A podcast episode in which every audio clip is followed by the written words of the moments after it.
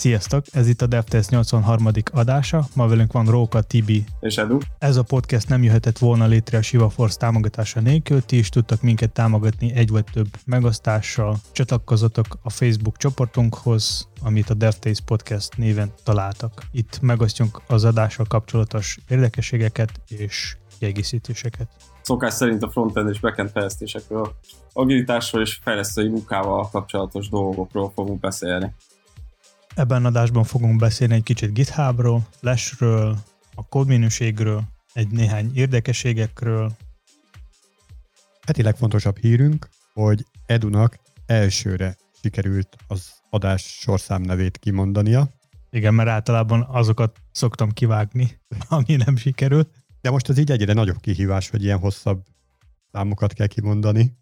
83 ez egyre nagyobb. Na ez, ezért került be így a legfontosabb hír közé, hogy ez most tényleg így elsőre csípőből kivágtad. Javul a számminőség? Igen, igen, igen. Úgyhogy gratulál hozzá. Az első érdekesség, és a Rokának a kedvenc témája a, a Dark Mode, ami most nem rég a GitHub-ban megjelent. Az a vicces, hogy ez még beta verzió, de, de már ott is lehet használni a sötét témát. Úgyhogy használtak ti is, akinek tetszik. A Dark meg a nem Dark Mode között szerintetek kéne valami átmenet? Hát a szürke 50 árnyalata. De komolyan, tehát hogyha valaki, ha, ha megcsinálják azt, hogy, hogy lehessen dark a normál verzió mellett, akkor már azt is meg lehetne csinálni, hogy így valahogy beállíts magadnak mondjuk egy százalékosan, hogy mennyire legyen dark. Szerintem az nem olyan nagy plusz fejlesztés. De nem csak ez, hanem tehát régen tökre divatos volt, még ilyen Win 95 meg Win 98-as időkben, hogy ö, saját témát raktál fel a Windowsodra, és volt neked lila témád, vagy pink témád, vagy akármilyen ilyen exotikus dolog. Miért nem lehet ezt most a weboldalakkal is megcsinálni. Szerintem nincs rá akkor igény. Hát, és ezt honnan tudod? Az, ezek az igények szerintem akkor születnek, amikor ténylegesen oda piacra kerül ez a dolog, az embereknek úgy szembetűnő, hogy lehet változtatni témát, és beállítják maguknak. Szerintem nem lesz ekkora hype. Tehát, hogyha most megnézzünk például a mobiltelefonok piacot, akkor ott mindig más színek vannak, és nem azok, amit emberek kérnek és aztán mindenki hype, hú, kijött egy újabb szín. És most mindenki egy évet ezt használ, aztán a más évben már más szín.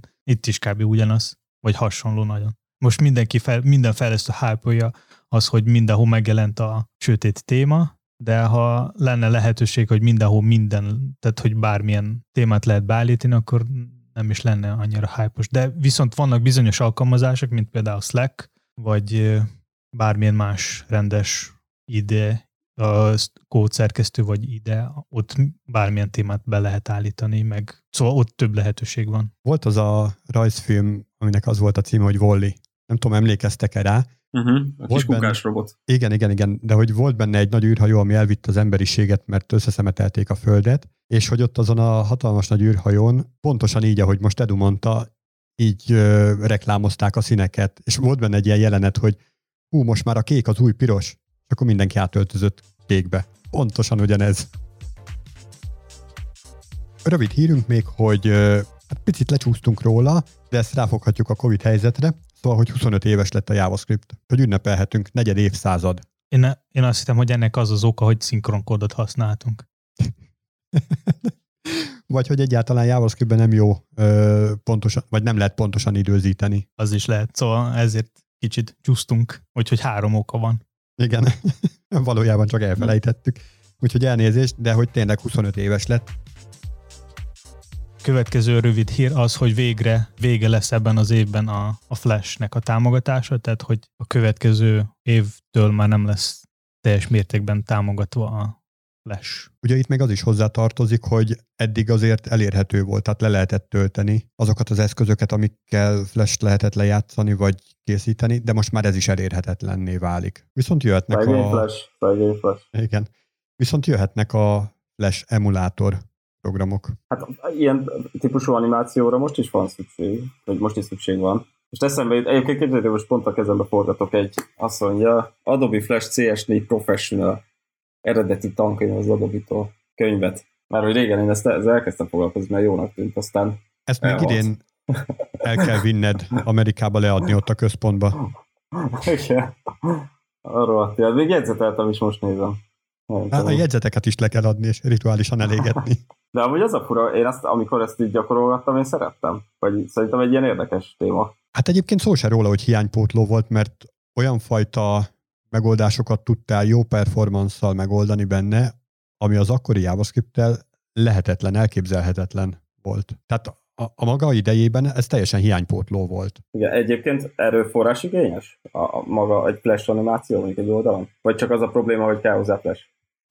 Hát az a probléma, hogy kell hozzá flash, és ezer sebből vérzik, de ettől függetlenül, tehát maga az, hogy animáció az egy erőforrás igényes dolog, és ugye most lehet JavaScriptből csinálni, hát most már erősebbek a gépek is, JavaScript motor is javult, úgyhogy több esély van ezt megvalósítani JavaScriptből, de hogy tehát a maga idejében ennek igenis volt létjogosultsága. Rengeteg flashes játék marad így a, az utókornak, amivel majd nem játszhatnak. Hát még voltak a, nem csak a flash játékok, a rajzfilmek is abban csináltak csomó, ilyen interaktív is.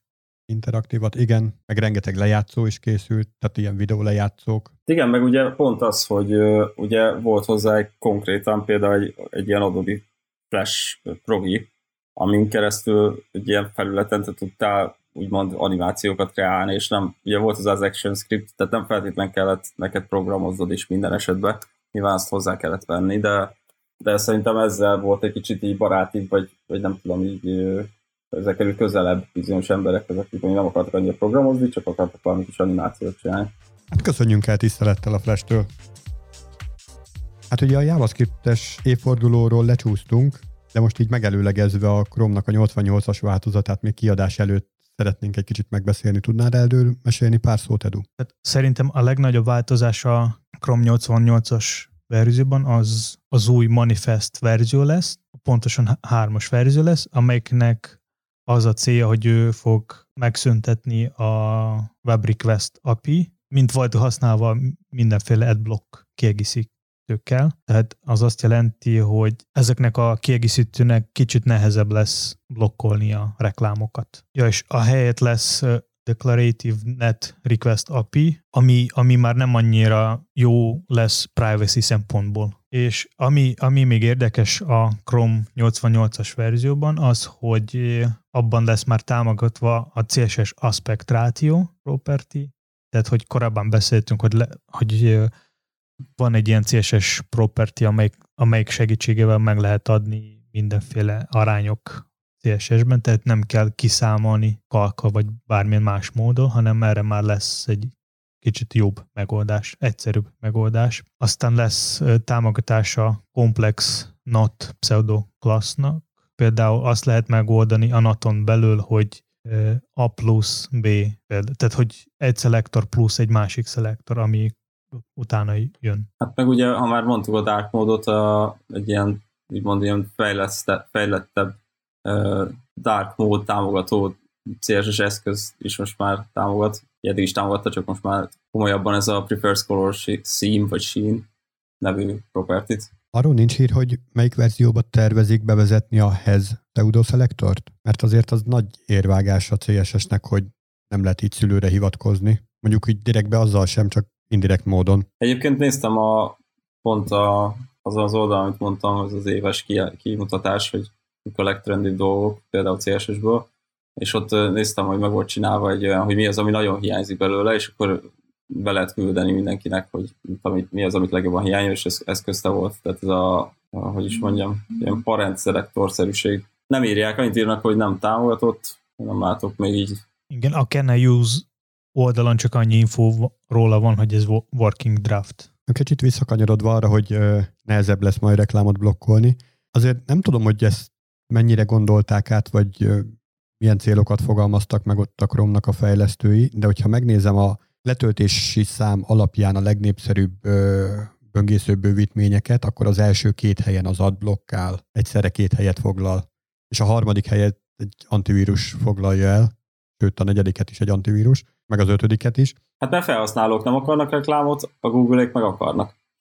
Oké, okay, csak ennyire szembe menni az árral, nem biztos, hogy jó ötlet, tehát azt a 70%-os részesedést azt pikpakkel lehet ám veszíteni. Szerintem ennek az lesz a következő megoldás, hogy ilyen oprendszer szintű lesz Igen. reklám adblock. Ami még érdekes lehet, hogy, hogy nem lesz támogatása az FTP URL-nek, tehát hogy Chrome nem, nem lesz képes megnyitni FTP URL-ek. És nyilván voltak még más érdeke, más apróságok, viszont ez, ezek voltak, ami, ami így lehetett kiemelni. A következő érdekesség, amit találtam, ha ismeret, ismeritek a Firebase-t, van neki egy más alternatíva, open source, amelynek a Supabase a neve, és ő kb. ugyanaz tud, mint a, a Firebase. Hogy és pontosan ez mi is? Ez egy ilyen úgymond éles adatbázis, tehát live database, ami úgy működik, hogy ha valami változik az adatbázisban, akkor ez rögtön is megjelenik, vagy változni fog a frontend oldalon. Ennek a, tehát a Firebase-nek ez az egyik pro feature, feature, mert például lehet tök jó chathez használni, vagy valamilyen üzenetekhez, vagy push notificationekhez, meg, meg ilyen mindenféle interaktív dolgokra, és ez a Supabase, ez kb. ugyanazt tud, csak ő ráépül a Postgres adatbázisra, vannak benne autentikáció is, meg lehet benne, tehát ugyanúgy egyszerű módon beállít, összerakni apikat. Szóval akinek nincs lehetőség Fire, Firebase használni, és fontos mondjuk saját szerveren felrakni valami hasonló dolgot, akkor lehet kipróbálni ezt a Supabase-t.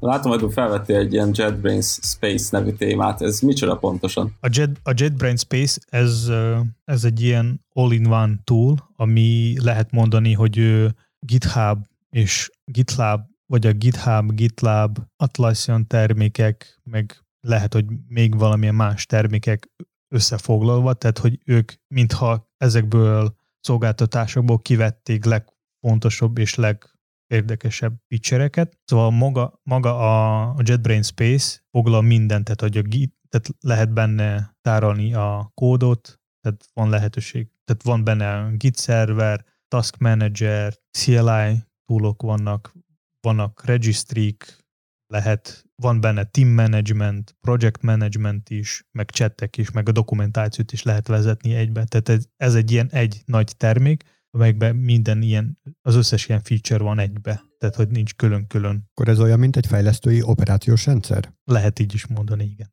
Valamilyen szinten, szerintem. Ez kicsit olyan, mintha össze lenne gyúrva egy ilyen, egy Jira, egy Confluence. Igen, igen, pontosan ez van benne. editor így, így, így, így egybe és gondolom mindegyikből kicsípve egy, egy alapfeature. Meg ugye van, azt nézem, hogy van benne egy ilyen, ja, hogy konkrétan egy ilyen Bitbucket-szerű ilyen kites megjelenítés is. Tehát, hogy ki mit komitolt.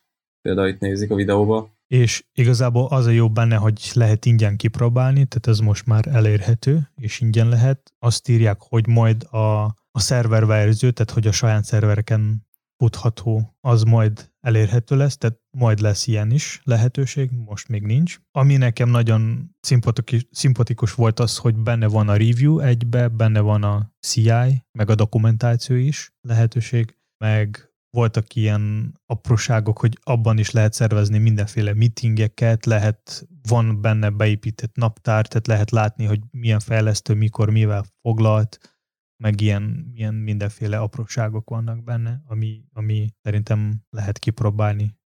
Az még fontos, hogy a JetBrains az nem amerikai cég, tehát ha ez, ez is valakinek fontos, akkor én még nem próbáltam, de most lesz eléggé hosszú szabadságom, úgyhogy én is fogom kipróbálni, és majd megosztom az én tapasztalatom, meg véleményem is majd. Meg integrálni lehet ugye WebStorm-mal, vagy, vagy PHP Storm-mal, vagy Isten tudja milyen editorokkal. Ez alapfeature szerintem emiatt csinálták, Igen. Mert, mert a GitHub meg a ilyeneket nem nagyon lehet integrálni, mindenféle ilyen pluginokat, vagy a Chrome kiegészítők kell csinálni.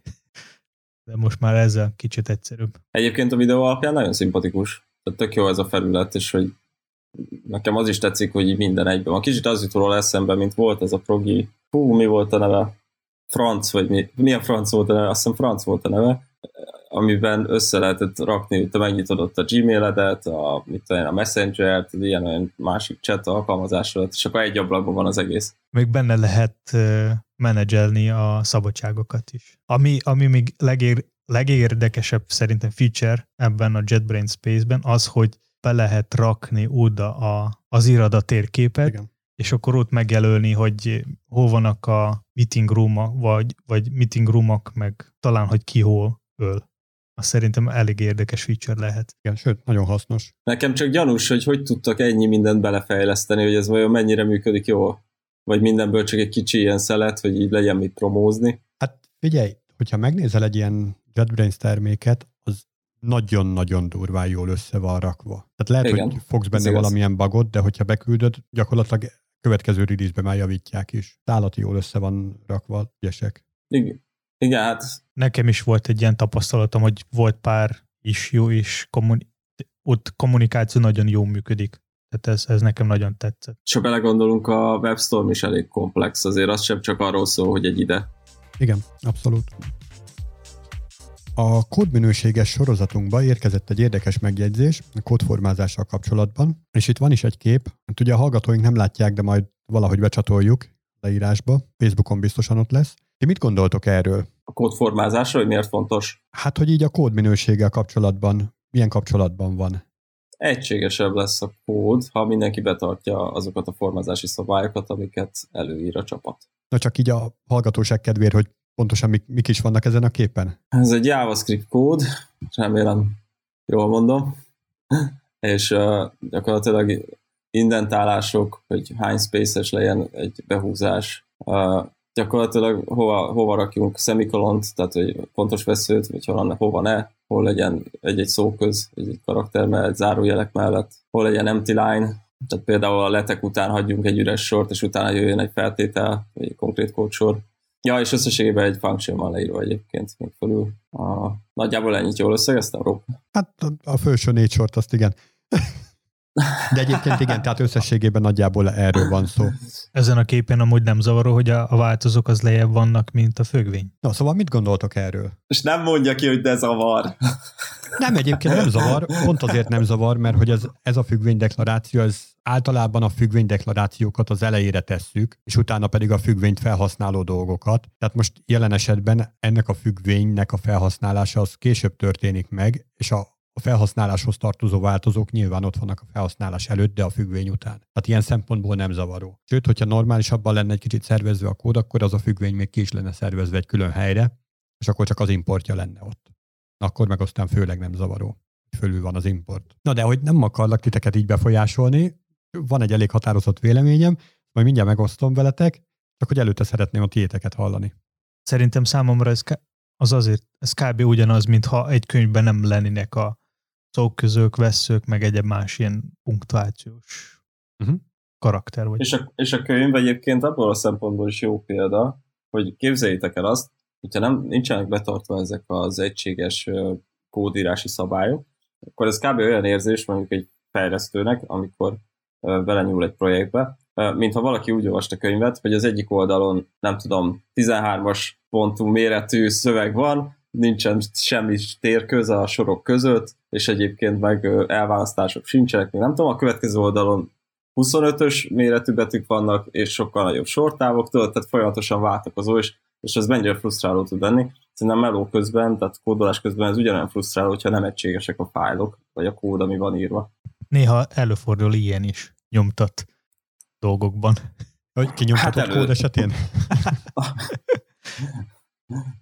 Hát azért ott csak nem tartunk. Szóval akkor úgy, úgy összegezhetem, jól értem-e, hogy mind a ketten azt mondjátok, hogy igen, nagyon fontos szerepe van a kódminőséggel kapcsolatban ennek a fajta, ilyenfajta kódformázásnak. Ha konkrétan minőséget nézünk, tehát hogy hogy van megírva mondjuk egy függvény, milyen logikával, akkor nem biztos, hogy szükség, vagy befolyásolja az, hogy most ott éppen te betartod-e ezeket a formázási szabályokat. Viszont ha azt nézed, hogy mondjuk később a te kódodba bele fog nyúlni valaki, vagy fordítva, akkor ezek nagyon fontosak, mert sokkal egyszerűbb ezt megtenni, hogyha egységes a kód, és szerintem a minőségbe ez is beletartozik, nem csak az, hogy valaki három sorból ír meg egy function vagy tíz sorból bonyolultabb, fölöslegesen bonyolultabb logikával. Tehát az, a performance szempontból minőség nem változik, tehát attól még lehet a jó kód, csak felhasználó, vagy a felhasználási szempontból nem jó minőség.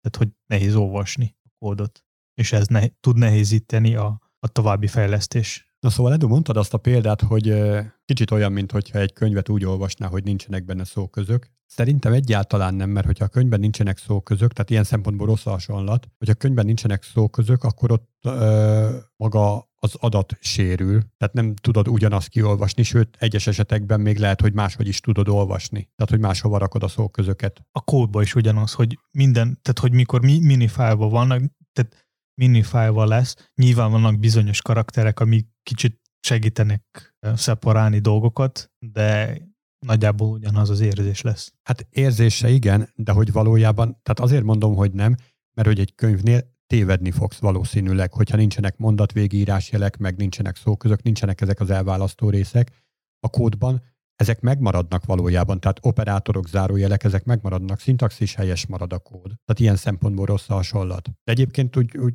ezzel a minifájot része ez nagyjából egyetértek. Amit Tibi mondott, hogy olyan, mintha úgy olvasna valaki könyvet, hogy egyik oldalon 13-as betűméret, másik oldalon 25-ös betűméret. Némileg egyetértek, de gondoljatok gondoljatok csak bele, hogy hogyha mondjuk nézzünk egy uh, irodalmi művet, amire mindannyian megegyezünk, hogy, hogy ez, egy, ez egy érték, mondjuk egy Petőfi versre. Számít annál, hogy komik betűtípussal van kinyomtatva, vagy pedig Ariallal? 13-as vagy 25-ös betűmérettel, színes betűkkel? Tehát, hogy ront-e az értékén, a vers értékén az, hogy milyen fajta formátumban jelenik meg? Hát ettől így kézzel, kézzel is lehetett volna írni. Igen. És nem kell kinyomtatni. Igen. De ennek vannak bizonyos szabályok. Sőt, így is készült. Mert hogy annak idején még nem volt. Ennek az egésznek, a tipográfiának vannak a, a külön más standardek, hogy hogy kell csinálni, vagy fejleszteni a tipográfiát úgy, hogy ez jó legyen minőségű. Uh-huh. Attól, hogy valamelyik ember nem érti, hogy az mi a különbség a Comic Sans, vagy a Times New Roman, vagy valami más betűtípus, meg méret, meg az eltartások, vagy tud-e ő, hogy mit, mi az, hogy vertical ritm, vagy sem, tehát ettől az nem azt jelenti, hogy ettől függetlenül nem azt jelenti, hogy rosszul kell valahogy valamit csinálni, tehát okay, de várjál, nélkül. Várjál, tehát hogy akkor elmondom még egyszer, nem biztos, hogy átment a kérdésem. Tehát mondjuk egyezzünk meg, hogy a Petőfi Sándornak az anyám tyúkja verse, az egy jó minőségű vers. Ront-e a vers minőségén az, hogyha rossz tipográfiával készül, vagy eleve ad abszurdum kézzel írta le? A vers minőségén szerintem nem ront, viszont ha mondjuk minden egyes verszak különböző módon van leírva, és te, mint felhasználó, vagy úgymond a vers élvezője olvasod, és, és sokkal nehezebben olvasod, így akkor szerintem az a, úgymond a minőségbe beleszámít, hogy, hogy nehezebben olvasod a verset, és így ezáltal nehezebben tudod megérteni. I- igen, szerintem, szerintem itt az a probléma, hogy ha mondjuk visszatérve egy kicsit kódhoz, hogy ha a fejlesztő egy ilyen fajta kódot fog látni, ami kicsit nehéz megérteni, mert hiányoznak bizonyos ilyen kódformázási uh-huh. dolgok, akkor ő szerintem azt fog mondani, hogy ő nem érti, és azt gondolja, hogy ez a kód nem jó, mert uh-huh. ő nem érti. Uh-huh. Uh-huh. Mert, mert ha, ha, ha neki sokkal könnyebb lesz megérteni a kódot, akkor ő nem fog ezt mondani, és akkor fog tudni használni. Ugyanaz a, az van a, ezekkel a versekkel, hogy ha nehéz olvasni, meg, meg rontja neked a, a látásérzések, mármint így nem kényelmes olvasni, akkor azt fogok mondani, hogy ez így neked nem fog bejönni az a vers, vagy nem jött át, vagy nem, nem bírtad végigolvasni. De magán a Igen, vers értékén ezen nem fog változtatni. Viszont Tehát nem. ezt egy számítógép fogja olvasni valójában, Igen, nem csak, egy ember. Csak mikor az ember valamit használ az ő életben, nem csak maga valamiről, valamilyen tárgy minőségről van szó, hanem az érzésről is. Meg ráadásul egy versbe te nem jósz bele. Azt elolvasod és élvezed, ami benne van. Tehát, hogy közben milyen tapasztalatot kap, kaptad user experience. Oké, okay. és akkor most behoznám még azt a, azt a szempontot. A, például most volt egy ilyen JetBrains-es uh, kis hírünk, amit hoztál Edu. Valamelyik megelőző adásban volt arról szó, hogy a JetBrains behozott egy új betűtípust. Akkor javultak a kódjaink minősége ettől. És mi van, aki nem ezt, a, nem ezt az idét használja? Ő neki akkor ugyanaz a kód rosszabb minőségű? Hát itt minimális eltérés nem. van. De, de Róka azt a szempontot nem nézett szerintem, vagy legalábbis jó, akkor inkább mondom, az én látásmondom az az, hogy egy versnél egy betűtípus azért nem számít olyan szempontból, mint egy kódnál, az, hogy hogyan, milyen stílusban van írva a kód, mert a kódba te bele fogsz nyúlni, vagy legalábbis megvan a lehetőség, hogy belenyúlj, amikor egy kódbázisba dolgozol, és lehet, hogyha azt valaki más írta, más stílusban, más szabályrendszer szerint, akkor neked nehezebb lesz belenyúlni. Uh-huh. Tehát onnantól kezdve, hogy nehezebb belenyúlnod, mondhatod azt, hogy ez egy rosszabb minőségű kód, mert mindenki más egy adott stílusba, vagy szabályrendszer szerint írja a kódot, egy ember nem úgy írta, és neked abban nehezebb volt belenyúlod. Tehát úgymond a minőség a te szempontodból rosszabb. Ettől okay. még lehet, hogy tökéletesen volt megírva a kód, meg a logika mögötte. Oké, okay, értelek. Csak, Csak az előbb hoztátok a tipográfiát, én pedig hoztam rá, hogy az az, az ide, amit szoktunk egyébként használni, ott betűtípust váltottak, és ettől jobb lett a kódminőség. Oké, okay, hát, de hogy aki nem azt az idét használja, ő neki ugyanaz a kód rosszabb minőségű lesz akkor? Hogyha lenne az a lehetőség, hogyha visszatérünk a könyvekhez, ha az idébe vagy kódban lenne az a lehetőség, hogy mindenki tud saját kódot úgy beállítani, hogy ilyen uh, fontfelmelé legyen, meg ilyen méretű, meg ilyen színű, és ez maradna, és e- az én, tehát hogy én pullalok, pullalok egyet, és, nekem, és én fogok látni ezt a változást, és közben amit én csinálok, az még tök más lesz, akkor ez nagyon zavaró lenne. Amit mondasz, hogy mint egy könyvbe. Amit Tibi is mond, hogy egy oldalon így lesz, a másik oldalon uh-huh. így, tehát hogy ilyen hasonló dolog történne a, a kódba, akkor ez így valamilyen szinten fog De hát ezt mondtátok, hogy a tipográfiát hoztátok be, mint téma. Hát igen, csak hogy egyszerre az egész változik, és minden egységes néz ki, egységesen néz ki, akkor ez így nem zavar. Tehát az, hogy, az, hogy valakinek Comic Sans vagy valami más betűtípus ez jó, akkor ez már az ő problémája, nem a többieknek, de hogy ettől még egységes az egész kód. Na, de akkor még egyszer felteszem a kérdésemet. A JetBrains termékbe érkezett egy új betűtípus. Tehát, hogyha ugyanazt a kódot megnyitott te az új betűtípussal, és mondtad is rá, hogy ez kifejezetten jobb, kellemesebb lett tőle, és jobban tudsz már fejleszteni emiatt, valamilyen tört százalék mennyiségben, és ugyanazt a kódot megnézi valaki más egy másik idében, amiben nem változott a betűtípus, akkor ő ugyanazt a kódot rosszabb minőségben látja. De én nem tudom elhinni. Tehát nem tudom elfogadni azt, hogy van egy elmentett fájlom három karakterrel, és ez jobb minőségben van a te gépeden, mint az én gépemen. Hát ha, ne, a kód. ha nálad a gépen a, a kijelzőn kevesebb pixel lesz, akkor rosszabb minőségű lesz. De ettől a kód minősége nem változik. Tehát az a kód ugyanúgy az a három karakter. Érted? Tehát az, hogy hogy nézek rá, kinyomtatom papírlapra, vagy pedig ilyen betűtípusra vagy olyannal nézem, nem fog változni az a kód. Hát igen, csak nem a kód minősége fontos is, hanem experience is. Oké, okay, de most... Érted, hogy ha te fogsz holnap írni Super Chili Willy függvény, ami meg fog oldani az összes élet problémát, de majd jön egy fejlesztő, aki nem fog érteni, hogy mit csináltad ott, az fog lefikázni a te kódodat. És hiába az jó kód, vagy rossz. De hogyha bet- váltunk neki betűtípust, akkor ő már érteni fogja. Nem, ettől függetlenül. Tehát, hát hogy persze, csak... hogy nem. Erre akartam én is kiukadni, hogy nem, nem, nem. De hogy az is szám beleszámítva. Hogy vannak ott a spacek, pontos veszők, veszők, meg milyen sans vagy nem sans nézte. Ez is tapasztalat neki. Értem, de hogy aztán lehet, hogy ki fog röhegni, röhegni téged, hogy miért a Comic Sans használtad. Viszont nekem, nekem, nekem gyanús róka, hogy, hogy te arra akarsz kiukadni, szerinted nem számít annyira a szabály, közös szabályrendszer szerinti kódolás. Mert ettől még jó minőségű lehet a kód. Nem, egészen pontosan arra akarok kiukadni, hogy most már gyakorlatilag az összes ide támogatja azt, hogy egyetlen gomnyomással ezeket automatikusan beformázd, és mi a fenének foglalkozik vele bárki.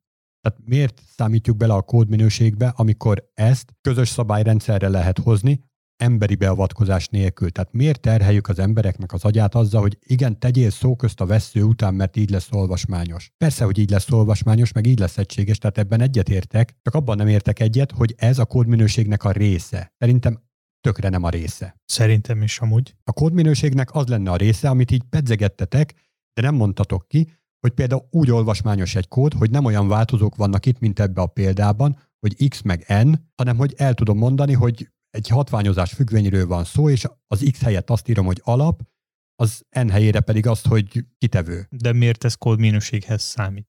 Kódminőségnek számít? A kódolvashatóság? Pont amit mondhatok, hogy újra felhasználható lesz, te is fel tudod használni, mert megérted. De ez kódot. csak a developer experience. Igen, tehát, a developer tehát experience. Attól, attól a kód ugyanúgy gyorsan fog működni, mint eddig is. Tök mindegy, hogy mi a változó neve. Az, hogy X vagy kutya, vagy macska. Nem, nem ettől nem romlik a performance Ebből a, a szempontból a, a kód nem minősége romlik. nem változik. A performance valóban nem romlik, csak ahogy pontosan említettétek, és te is mondtad, hogy valójában a developer experience az, hogy egyáltalán más is bele tud nyúlni ugyanabban a kódba. Jó, de akkor az developer experience nem a kód minőség. De, az a kódnak a minősége. Miért? Azért, mert hogyha nem csak én tudom azt fejleszteni, azt a kódot, hanem száz másik ember egyszerre, akkor ez egy jobb minőségi kód, hiszen bárki hozzá tud nyúlni, nem, nem én vagyok a szűk keresztmetszet, hogy csak én ismerem annak a kódnak a felépítését, működését, és csak én vagyok képes megérteni. Az egy jobb minőségi kód, hogyha azt mindenki képes megérteni. Ez csak szebb. Nem szebb. Szebb attól lesz, hogyha betűtípust váltasz. Na, és az, ne, az nem a kódminőség része, mert attól a forrásállomány nem változik akkor változna, hogyha tényleg bekomitolnád mellé a betűméretet, betűtípust, elrendezéseket, stb. De amúgy ez szerintem tehát ez igazad van, hogy az ide, idék ezek ezt, ezt támogatják, hogy, hogy egységes legyen a kód, és igazából nem is kell vele foglalkoznunk, csak ez meg kell teremteni azt a körülményt, hogy mindenki, aki ott, aki ott kódol abba a projektbe, annak mit az ideje be legyen állítva, hogy, hogy be tudja formázni megfelelően a kódot, meg ugyanolyan idét használjon, vagy nem tudom, legalábbis olyan idét, ami ezt támogatja, tehát vannak ilyen előfeltételei, de ha ez meg van teremtve, akkor tehát ez a legjobb, ha ezt meg tudja teremteni a csapat, mert akkor tényleg ezzel nem kell Na igen, és erre gondolok, Tibi, amit te is mondasz, hogy ha ez megteremtődik, akkor ezzel abszolút nem kell foglalkozni, tehát ez állatira nem a kódminőségnek a része, ez egy megállapodás, hogy így szoktunk fejleszteni. Pont. Hát csak nem tudhatod, hogy fél év múlva, valaki belenyúl, nem egy notepad fog simán kézzel belenyúlni, tudod, és beleírni egy új függvény. Semmi gond, ezért van a code review. De a kódminőség, a kódminőség, az, amit mondtál is, egyébként te is, hogy más is bele tud nyúlni, az szerintem sokkal inkább a kód, sőt nem, hogy az a kódminőség, és nem pedig az, hogy szóközöket rakok az akárhova, amit egyébként megcsinálja helyettem egy automata. Egy automata azt nem fogja megcsinálni helyettem, hogy ebben, konkrétan ebben a hatványozás függvényben az X változómat kicserélje valami jelentőségteljes névre. Honnan tudod? Lehet, hogy már van ilyen automata. Hát a visszafele irányról már hallottam, hogy a minifierek azt pont ezt csinálják, hogy ilyen, ilyen egykarakteres változó neveket készítenek, viszont a, az amoda irány, tehát az, hogy olvashatóbbá tegyék, hát ez nagyon ilyen science fiction szagú. Tudod, mit kell csinálni? Mindenre egy node modult használni. Mindenre egy node modult használni. És akkor nem kérni függvényt. Oh, igen, igen, igen. Csak mondjuk azokat is el lehet nevezni jelentőségteljesen, meg jelentőségteljes elnevezés nélkül. Ugyanúgy használhatsz i függvényt például. Ha visszafelé csinálni, akkor szerintem a fejlesztő science fiction. Ő se ugyanúgy fog kitalálni a neveket, mint a bármi más, vagy bárki más. Igen. Ha, ha nem tudja a kontextust. Igen, csak e- ennek az automatizálása, ez szerintem a mai nap ez még ilyen skifi kategória. Van egy keresztkérdésem, Róka. Ha elé, elé, eléd rakok egy kódbázist, ugyanaz, ugyanaz a megoldás van mind a kettő kódbázisba, tehát minden függvény, ugyanúgy van megírva, az összes változó úgy van, el, ugyanúgy van elnevezve, viszont az egyik kódbázisban gyönyörűen beformázva kapod meg a kódot, a másik kódbázisban meg ilyen össze-vissza, ahogy, ahogy esik, úgy puffan megoldásra. Hmm. Melyiket mondod jobb minőségű kódnak? Hát hogyha kódbázis raksz elém, akkor először is leöntöm kódsavval, és a savbázis reakcióból majd ki... Jó, most... semleges folyadék sül ki. Na de viccet félretéve, Hát rányomok egy autoformatot, és kész, onnantól kezdve ja, tudok vele Jó dolgozni. van, kitértél, jó van. De miért nem? Hányszor van olyan eset, amikor minifájolt kódban kell valamit turkászni, mert éles rendszeren keresünk valamilyen hibát, ott is nyomok egy kódformázást, és nagyjából tudom, hogy hol vagyok. Tehát nem a kódformázás adja meg a minőséget. Jó. Nem, ez egy, ez, egy, ez egy járulékos dolog. Na szóval ezt a témát csak azért hoztam be nektek, mert minap böngésztem a GitHub Trends-et, és ott egy ilyen JavaScript-es tutoriál nagyon magas helyen volt éppen, és hát megnéztem, hogy mit gondolnak ők a kódminőségről, és ezt gondolták, hogy hú, tegyünk a vesző után szóközöket, meg, meg amit felsorolt Tibi, meg hát majd a képen látni fogjátok, de hogy ez egy automata megcsinálja helyettünk, ne foglalkozzunk már ezzel. Menjünk tovább, haladjunk. Ez, ez tökre nem a kódnak a minősége. Az lenne a kódnak a minősége, ami erről az ábráról leri, hogy ö, ennek a kódnak rossz a minősége, mert tényleg itt van egy hatványozás függvény, maga a függvénynév az oké, okay, az elmondja, hogy mit csinál, de a változó nevek azok állatira nem. És akkor csinál egy ilyet, hogy let x egyenlő prompt valami. És kiírja a felhasználónak, hogy x kérdőjel. Hát ez rohadt barátságos. Nem, ez, ez, ez, ez kifejezetten rossz minőségű kód. Ott a sok piros nyíl akármennyire is azt sugalja, hogy attól lesz jó minőségű, hogy ott, ott vannak szóközök, meg elválasztók. Hát jobb minőségű lett, tehát még nem jó minőségű, de ez szerintem javít rajta. Csak ezt egy automata megcsinálja, tehát ne foglalkozzunk vele. Fölösleges vele foglalkozni. Egyszerűen ugorjuk, tegy, tegyük az defaultnak, hogy ezt egy automata megcsinálta helyettünk, és nem erre fordítjuk az agyi kapacitásunkat, hogy azt gondoljuk, hogy e- ettől lesz jó minőségű a kódunk. Nem, ez egy default. Akkor az azt jelenti, hogy a juniornak kell először tanulni a kódformazási szabályok? Vagy hogy van egy ilyen automata cucc, ami tud Igen. ez megoldani? Igen. Tehát ne, neked természetes róka, de lehet, hogy egy, egy olyan embernek, aki most tanul programozni, még nem természetes, és ezért neki fontos azt is megtanulni, hogy van egy ilyen dolog is, hogy... hogy... Adjunk a kezébe egy olyan eszközt, ami ezt megcsinálja helyette és fordítsa az agyi, értékes agyi kapacitását valami értelmesebb dologra, mint arra, hogy kézzel formázgasson kódokat. De tudod, hogy van csomó, csomó olyan tutorial, hogy van egy ilyen kódszerkesztő, használt végig, és akkor a fejlesztő azt fog gondolni, hogy ez tökéletes, és mindenre tud, meg nem is ismeri minden, minden feature-t, hogy lehet ilyen dolgokat automatizálni. Hát ezért a kérdésedre igen a válasz, tehát hogy kezdje egy kezdő azzal, hogy ezeket megtudja. Hogy van ilyen automat, ami megcsinálja helyette a munkát. Egyébként kíváncsi lennék a, a javaslatokra, meg véleményekre, hogyha valaki hallgatja a témát, akkor nyugodtan írjátok meg nekünk. Igen, gyorsan ki is lehet bontani, hogy két space vagy egy tab, vagy négy space legyen a, a tökéletes identálás. És akkor ez lesz fontosabb tanulni, mint maga a, az alapok? Nem, pont ezt mondom, hogy ezt nem kell tanulni. Tehát ezt csinálja egy automata helyettünk. De ezen, hogy azt tanulni, ezen... de valakinek megtanulni, hogy van egy ilyen automata, meg hogy mi alapján kell ezt formázni. Lehet, hogyha mondjuk tegyünk fel, hogy én holnap letöltöm valamilyen idét, neki van saját szabályok, amik a, tehát ilyen kódformázási saját szabályok, én azt beállítom, felkomitolom, aut, automatizáltam, és lehet, hogy neked nem fog tetszeni. És akkor te fogsz újra formázni a saját gépeden, és újra fogsz komitolni? Hát, hogyha így dolgoznánk csapatban, akkor nem lennénk jó csapat, Edu.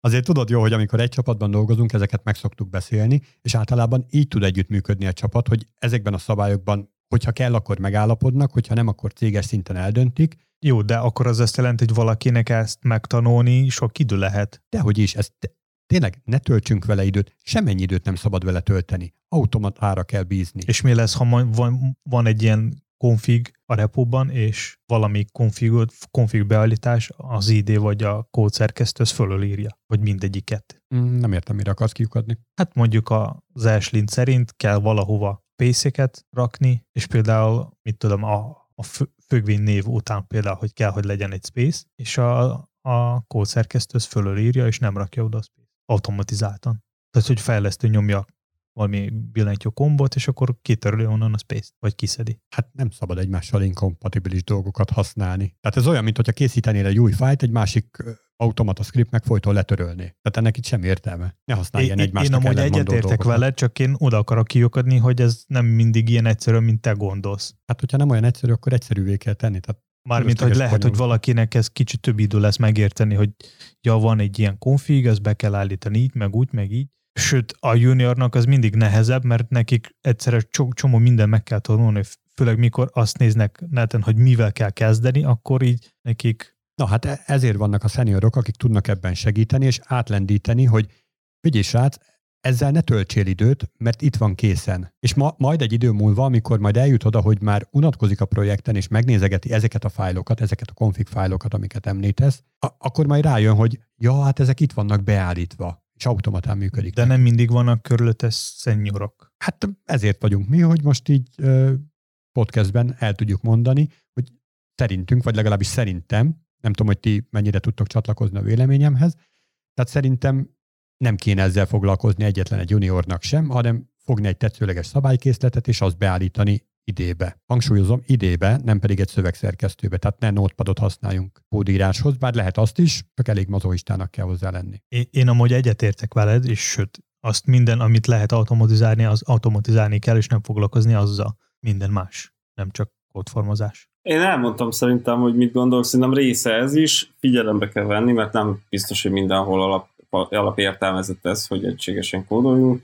Minden, minden nézőpont kérdése, úgyhogy szerintem a kódminőségnek az része, hogy megfelelően legyen formázva a kód.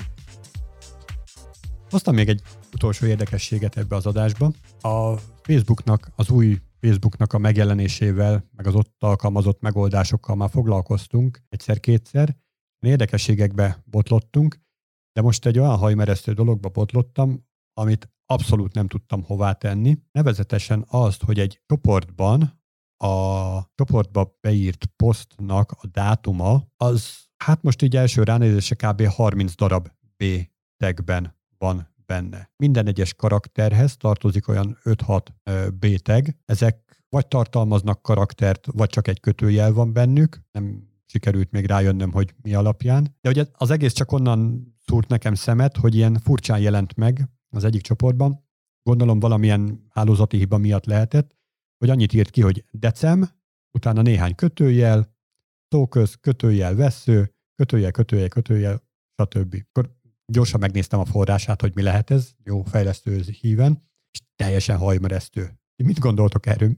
Mi lehet ez? Vagy minek csinálták? Én nem tudom, most az abban a csoportban volt így, vagy nem, de most nézek egy teljesen másik, egy random posztot, ugye csak annyit írt ki, hogy 30 percre rakta ki valaki ezt a Nem, posztot. egy régebbit nézzél meg, ahol teljes dátum van. Ja, teljes dátum. De fiú, az újnál is úgy van, hogy, hogy itt nem bék, hanem spanok vannak, rengeteg klasszal fölaggatva, és a, mindegyiknek van egy before és egy karakterben egy spanban. És a, nem is tudom, hogy miért van, rohadt csak itt is, vagy, vagy egy 30 perc, annyi van kiírva, hogy a 30p, és, és a meginspektálva meg ilyen rengeteg spant mutat különböző karakterekkel. De hogy miért lehet ez, azt Ezt nem vajon tudom. minek csinálták? Ne lehessen kimásolni, így, így a, vagy, vagy valami ilyesmi, lopni adatot, vagy nem tudom, nem tudom. Lehet, De hogy egy, egy, egy naptári dátumot ne lehessen ellopni? Nem, nem, nem áll? tudom, nem, tehát most próbálok ilyenekre gondolni, mert most gondolom nem szándékosan igénytelen. Amúgy érdekes, hogy benne van még egy klassz, amelyiknek a, a pseudoelemnek, a before-nak az attribútumból jön valamilyen tartalom, a contentből.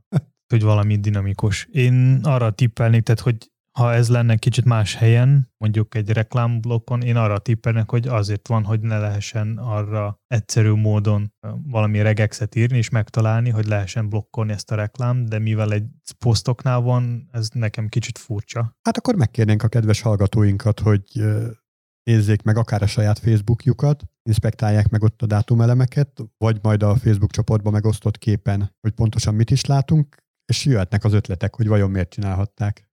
Elég izgalmas nyomozás. A legutoljára megosztott rész is már ugye teljes dátummal van kiírva, azt is meg lehet inspektálgatni. Szerintem itt azért született ez a csúnya HTML template erre a dátumra, mert a fejlesztők a Facebooknál nem használtak egységes kód stílust és szabványokat. Hogy valaki kicsit több space-et használta, valaki kicsit kevesebb, valaki Comic Sans, valaki Times New Roman. Ennyi fért ebben adásban. Ha esetleg valakinek van valami kérdés vagy visszajelzés, akkor nyugodtan lehet írni nekünk Facebookon, Twitteren, Slacken, vagy akár e-mailben. Csatlakozzatok a mi Facebook csoportunkhoz, osszátok meg a DevTaste Podcast ismerősötek között, és hallgassátok minket legközelebb is. Sziasztok! Sziasztok! Hello!